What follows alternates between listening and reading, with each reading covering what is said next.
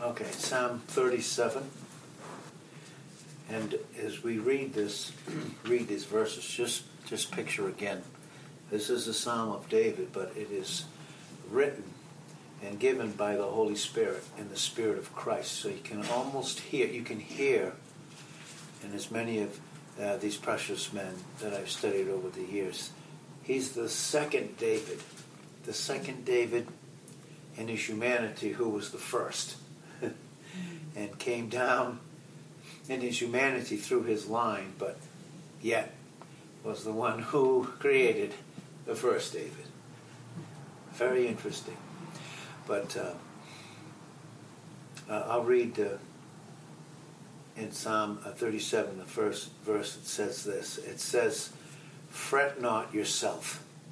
Isn't that an interesting statement?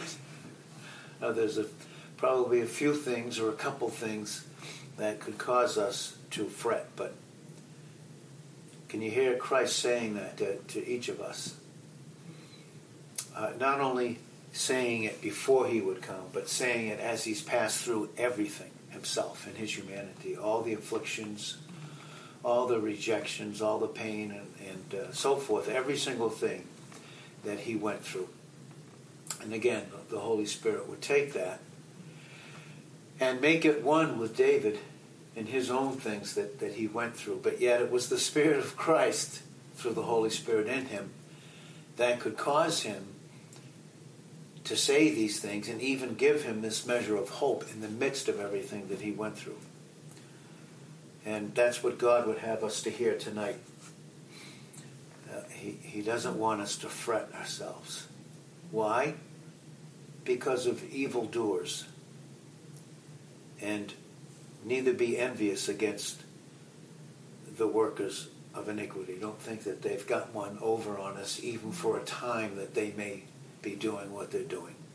When we consider all the different things that are going on in this world that we live in today, they could cause us to fret and, in a sense, just wonder why. Why are they allowed to continue this way? And when we consider these verses, if you want to know and hear even about terrorism today, when we think about the terrorists and what they do, well, again, if you look, you don't have to turn there, but I'll read it to you. In Psalm, in the 10th Psalm, it's clearly brought out there. Again, nothing takes God by surprise. He's seen it all. He has seen it all. But Psalm 10, verse 1 says, "Why stand you afar off, O Lord? Why do you hide yourself in times of trouble?" Have we ever asked that one before? Why do you hide yourself in times of trouble? And of course we know it seems like at times he just makes us wait so long, and it seems like, where are you, God? And then he comes in so gloriously, it was like, and then we're all happy again, and we're all built up again, and then comes the next time. And but we could say that, why do you hide yourself in times of trouble? The wicked, in his pride, does persecute the poor. Let them be taken and the devices that they have imagined. They imagine they're doing all these things, but the psalmist is praying, well, let them be taken in what they desire to do, in their wicked sense. For the wicked boasts of his heart's desire and blesses the covetous, whom the Lord abhors. The wicked, through the pride of his countenance, will not seek after God.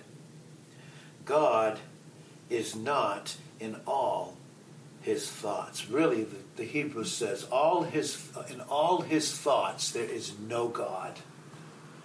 There's no God in all his thoughts. His ways are grievous. Your judgments are far above, out of his sight.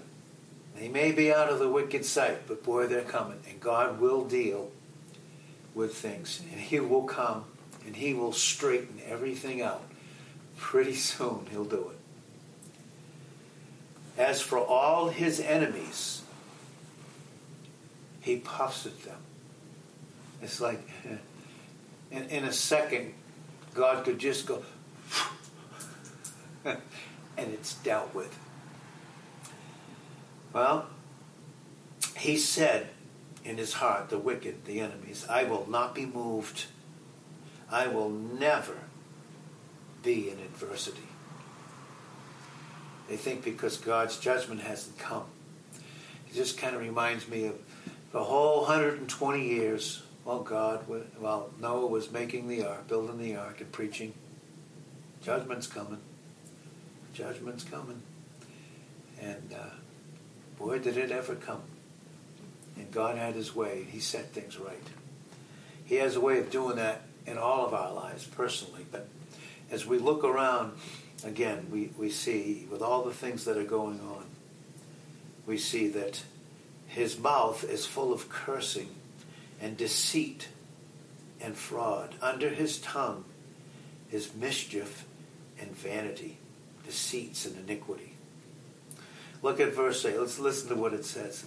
He sits in the lurking places of the villages. In secret places does He murder the innocent. His eyes are privily set against the poor. He lies in wait secretly as a lion in his den. He lies in wait to catch the poor. He does catch the poor when he draws them into his net. He crouches and humbles himself, lowers himself, that the poor may fall by his strong ones. He has said in his heart, God has forgotten. So they continue on in their deceit, and they live in denial. They say He hides His face. He will never see it. Arise, O Lord. O God, lift up your hand. Forget not the humble. And so He can see, even with the rest of these verses, you look finally in verse 17. It says, Lord, you have heard the desire of the humble and will prepare their heart.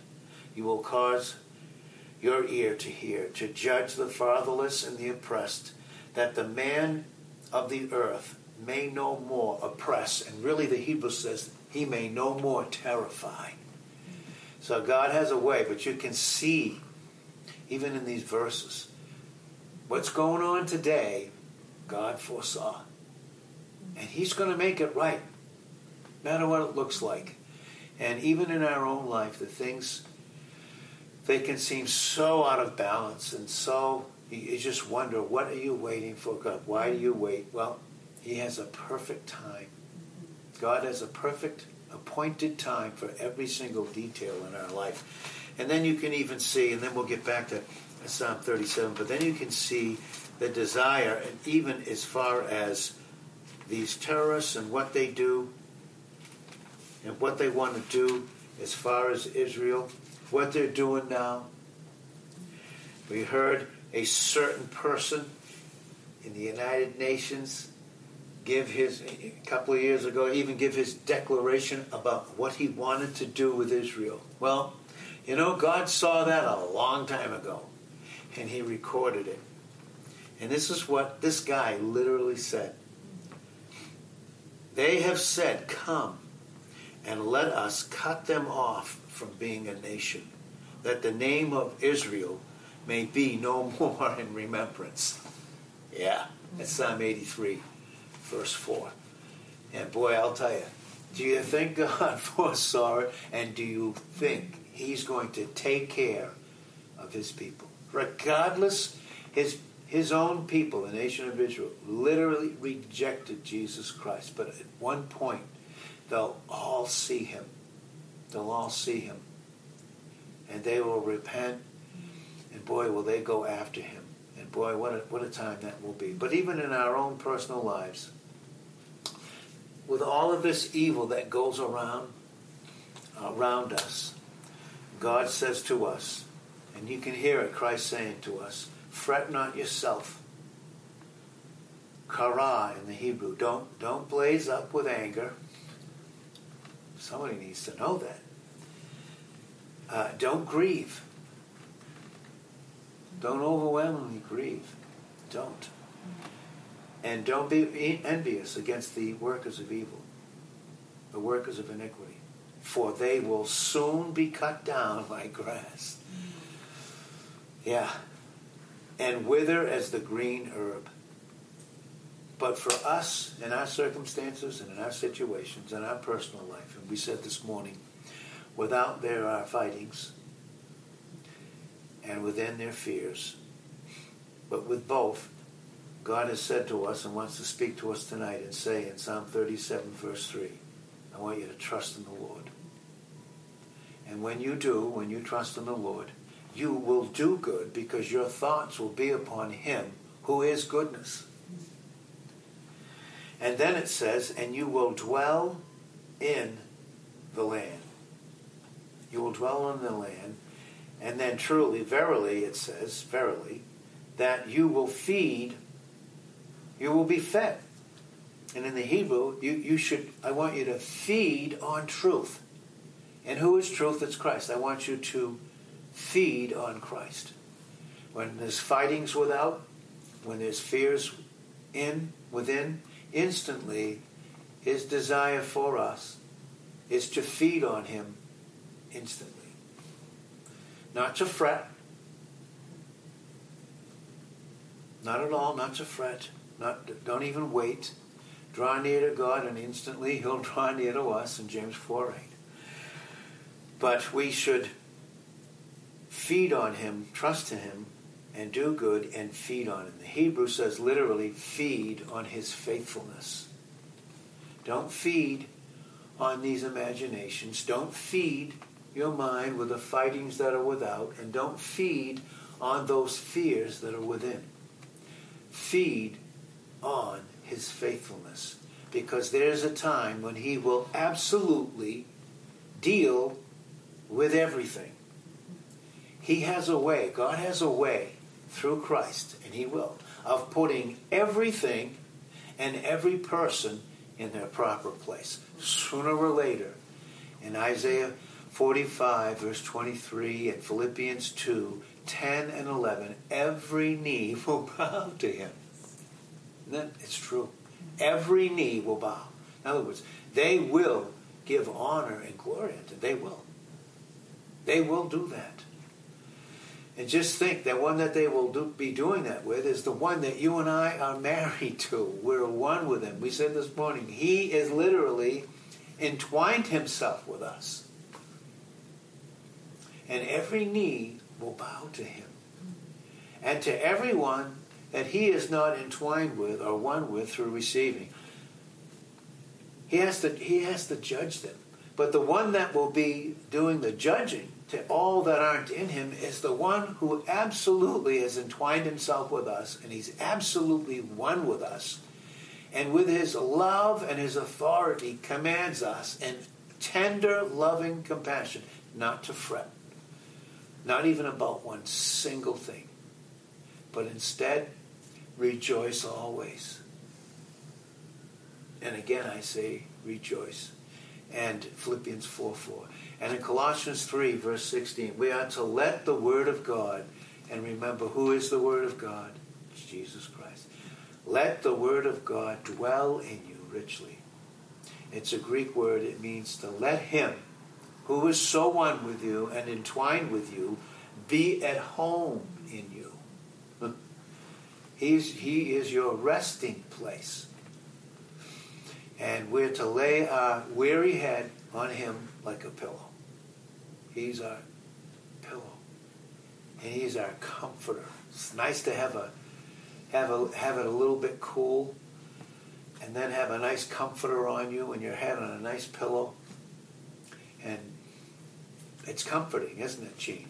Mm-hmm. It's very, very comforting. It makes me think of a certain room that we call by a certain name.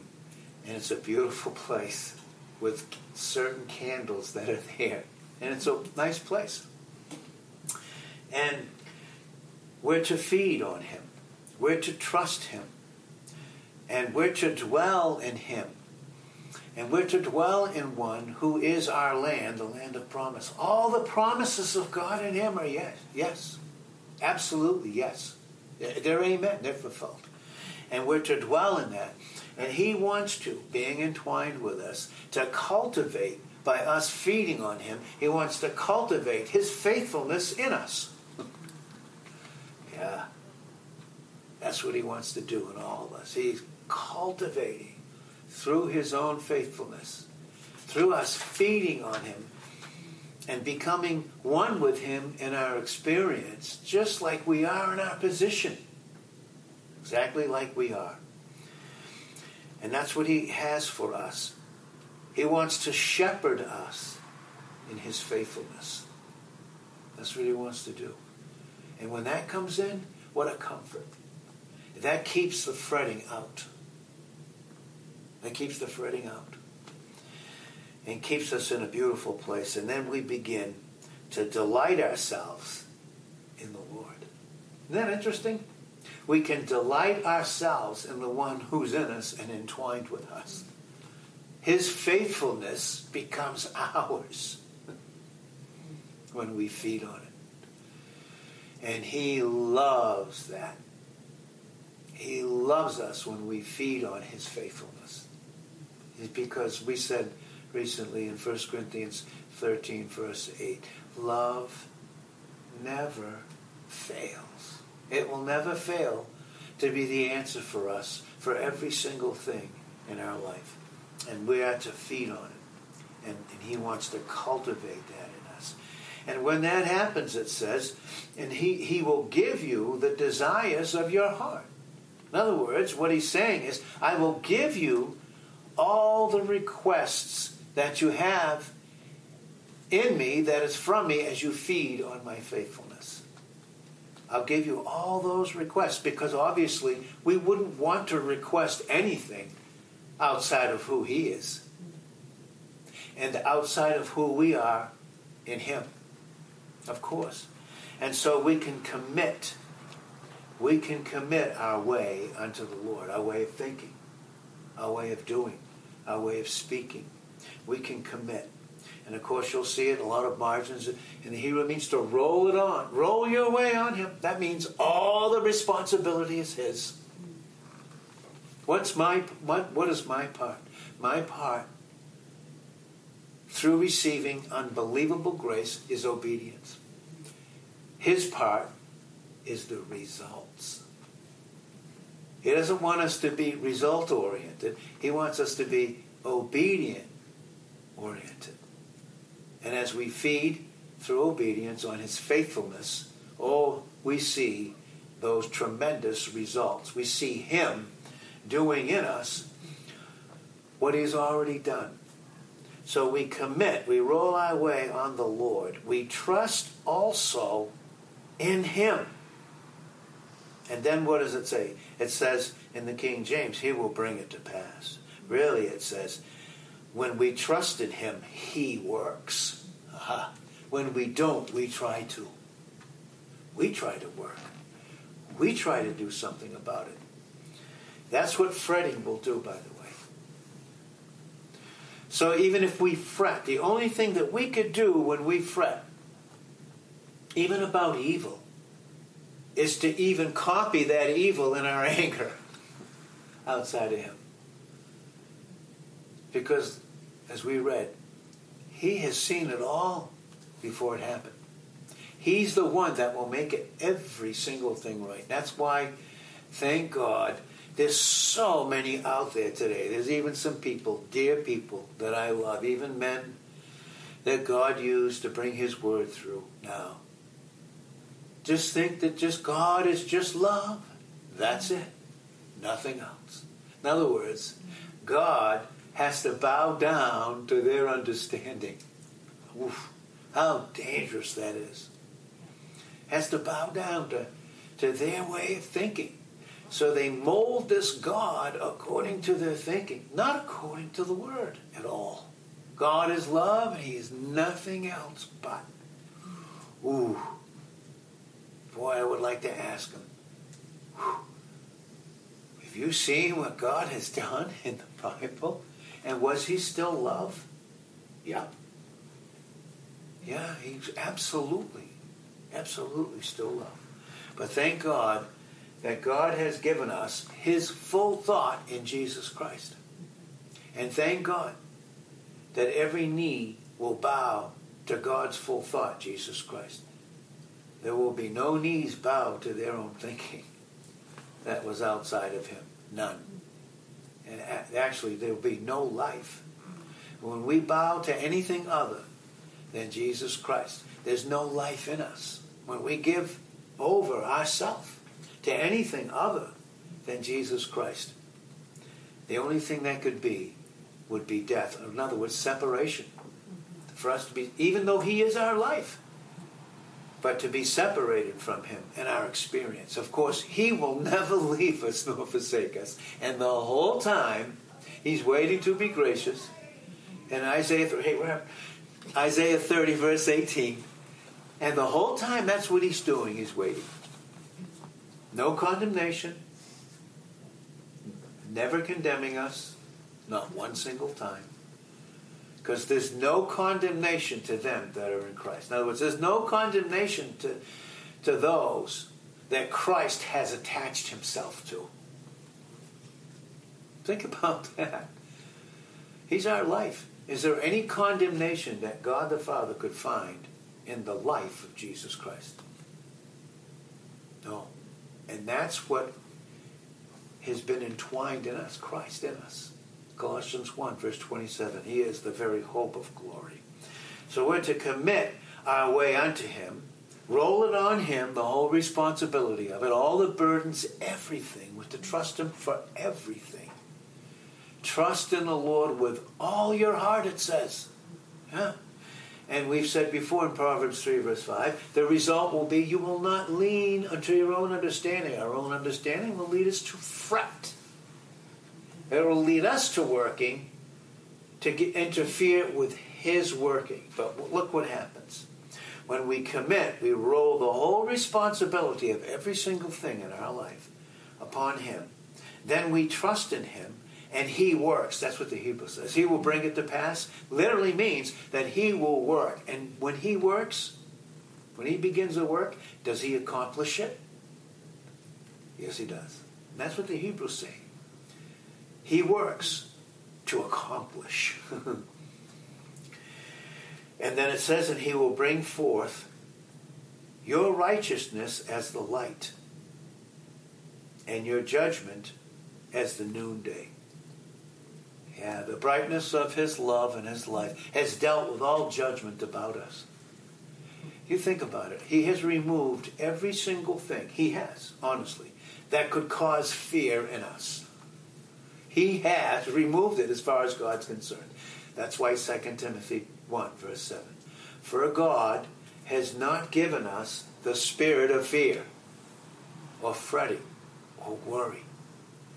It says, but of power and love and a well-disciplined mind. How to think properly with him. So he'll do that. He'll bring forth our righteousness as the light.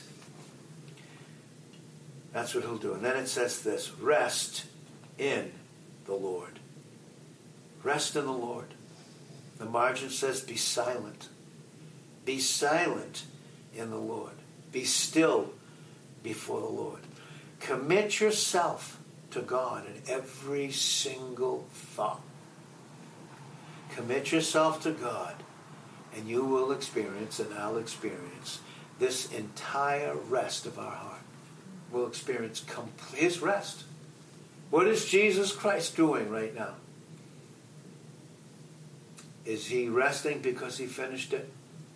It says he's seated. And that means, again, he's seated. He's finished everything concerning us. Anything that would be about the Father and us, Jesus Christ has dealt with it. He's finished it. He is resting. And because of that, God the Father in Zephaniah 3, verse 17, is resting in his love. And we have been delivered in Colossians 1:13 delivered from the kingdom of darkness into the kingdom, it says, in Colossians 1:13, of the Son of His love. And the Father rests in the Son of His love. That's right. And the Son rests in the love of His Father. And are they for us? Has He brought us? He has brought us right into that beautiful rest, that beautiful place. And in the bosom of the Father, tell me, what can touch Him? Is He above everything? He is above everything. And His love for us is above everything, because we are more than conquerors. That's right. We are more than conquerors in Romans 8:37. Through Him that loved us, and nothing can separate us from the love of God in Christ. Nothing. There isn't anything. So we can rest in Him and wait patiently for Him. And again, fret not yourself because of him who prospers in his way, because of the man who brings wicked devices to pass. All these things, it seems like, my God, what are you doing? It's just, or this person in this circumstance in our life, or that person, or whatever. It just seems like, well, we're not to fret. We're to rest in the one who will make every single thing right. And God has a way. He has a way of doing it with those of us that He loves, very gently, putting us in our right place. And that right place is resting in Him. It's resting in His love. And when we do that, we cease from anger. Because He's saying, listen, I don't want you to fret yourself in anything. Because if you fret yourself, all you're doing is entering into evil. You're allowing that evil that's out there to enter in and disturb this rest that you have in me. So cease from anger and forsake wrath. Forsake it. And fret not yourself in any wise to do evil. For evildoers will be cut off. Oh yeah.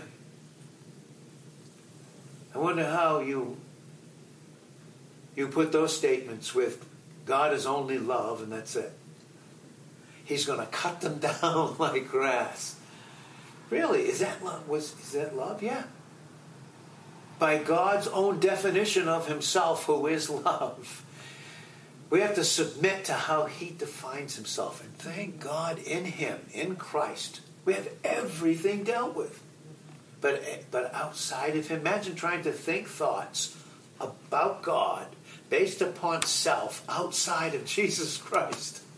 Wow. And come up with these things. People like that, they live in the wrong kind of a holy Bible. There's all kinds of holes in it. We used to call it the Swiss cheese Bible. You don't like something, you just cut it out. That's a holy Bible. Versus Christ, who is the holy Bible, the holy word. So as we begin to close this, he says, for evildoers will be cut off. But those that wait upon the Lord, and remember that word wait is always synonymous with the word trust. It says they will inherit the earth. And he was speaking that to Israel. How much more for us? As the heavens are higher than the earth, so far are we in Christ above everything. For all eternity too, by the way. For yet a little while, and the wicked will not be. That's right. Yea, you will diligently search, you will diligently consider his place, and it will not be. And then finally, listen. Let me just give you some definitions of this word rest in the Hebrew. It's damam, D-A-M-A-M. And it's an imperative. That means it's a command. God commands us with a loving authority, yes, commands us to rest in his Son and not fret. Don't fret. Don't do it. Wouldn't be good. But rest It means to be silent. When things look, they would tempt us by sight. Well, what is it? What he says is this: I want you to rest, because faith's part doesn't have to do with the things that are seen, but the things that are not seen. 2 Corinthians 4, verse 17, for our light affliction, which is but for a moment and compared to a glorious future, works for us. Think about it. For our light affliction works for us a far more exceeding and eternal weight of glory. The heavy, unbelievable glory will be awestruck. I said before, I really believe that we will thank God more for unanswered, what we thought was unanswered prayer, than we will for answered prayer. Oh, and he'll show us. You know why I didn't take that? Look at the eternal weight of glory. Ooh, it's heavy, the heaviness of the incredible glory. Because in 2 Corinthians 4, verse 18, it says, while we look not at the things that are seen, because if we look at them and give them place, they'll cause us to fret. While we look not at the things that are seen, but at the things that are not seen. For the things that are seen are temporal, but the things that are not seen, that eternal weight of glory that's waiting for us, are eternal. They're ours forever, based upon a little speck in time. This little speck. So we're to be still. That's what it means, to be still. To forbear, to rest, to cease, to stand still. And it's a word that's applied to speech, to work, or to motion. In other words, anything we do. It means to wait with silent patience and submission. That's right. Why? Well, it denotes a resignation. God, I'm not going to worry. I am going to resign everything over into your care. I'm going to roll it all on you. I'm going to, in 1 Peter 5, verse 7, these fightings that are without and these fears that are within, I'm going to cast my burden on you. Cast all your care, all your anxiety. That's what it's saying. Anything that would cause you to be anxious about even one thing, instantly, cast it on him. Why? For he cares for you. In other words, the only one that can do something about it and wants you to experience it, wants me to experience it, is the one who has taken care of it, and who's the only one that can do it, and the only one that will accomplish it. But he'll do it in his time. And in the meantime, we have him to be with us, entwined with us, while we rest and wait for him to accomplish in his perfect timing every single thing that he has appointed for his glory and for our blessing. So we can wait with resignation. And it produces a quiet of mind. And we begin to live in the stability of wisdom and knowledge in Isaiah 33, verse 6. Wisdom and knowledge will be the stability of their times. It will cause us to be so stable in the midst of all of what's going on. Because we're in the one who has it in control. And Psalm 31, verse 15, by the way, our times are in his hand. That's right. That's why we need not to look at the things that are seen, but at the things that are not seen. And they may not be seen, but are our times in his hands? And we may not see heaven, but is it real? And we may not see him there physically, but is he really there in person, seated? Is he really there interceding for us? Are countless of those that we love in his presence, all around his throne, worshiping him in an unbelievable chorus? You better believe they are. We don't look at the things that are seen, but at the things that are not seen. we can rest with a quiet of mind. We can rest with a quiet of mind that rests on Christ. We can rest on God. And when we do, what are we doing? We are renouncing all self-help. Oh boy. When we fret, it's the area we have not renounced self-help. But when we rest in Him, we renounce all self-help. And we submit to the will of God that Christ in us has accomplished. And we rest in the one who's accomplished everything pertaining to God and to us. And that becomes our rest. And we can wait. We can wait. With an unbelievable, glorious hope and assurance. We can have ourselves so ready at any moment. So ready. Because, again, for now we do see through a glass darkly. Thank God we have that. Thank God that for now we do see through faith the Word of God. And we see ourselves reflected in it. But then with everything else removed for all eternity, we have a face-to-face, uninterrupted, personal relationship with Him. And He's able to do it how? Because He's God. He's able to do it. And then we know, when we rest, then we can know the love of God. And that love of God, in Ephesians 3:19, it passes knowledge. I mean, it passes right by. Whew. That love passes by the knowledge of what we might see by sight. Fightings without, fears within. It passes it right by. And to know the love of God in Christ, that passes knowledge. And then it says, now unto Him who is able.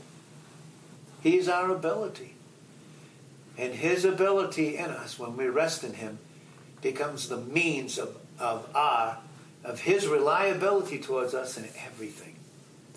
So now unto Him who is able to do exceeding and abundantly above all that we could ask or think. He has it all for us. He doesn't want us to fret. He doesn't want us to fret. He wants the love of His life for us to light up everything. That's right. We have the most unbelievable, brilliant future. We do. Yeah. And it's like this in a moment. In His presence. Seriously. And I think we're close. We are so close to being absent from the body in 2 Corinthians 5, verse 8, and present with the Lord. Think about it. 11/100ths of a second. Bat your eyelash. Whew. We're in the third heaven. Instantly with Him. Joining in to the chorus. Yeah, to the chorus. And I'll bet you they love. I wonder at times if they could hear us here.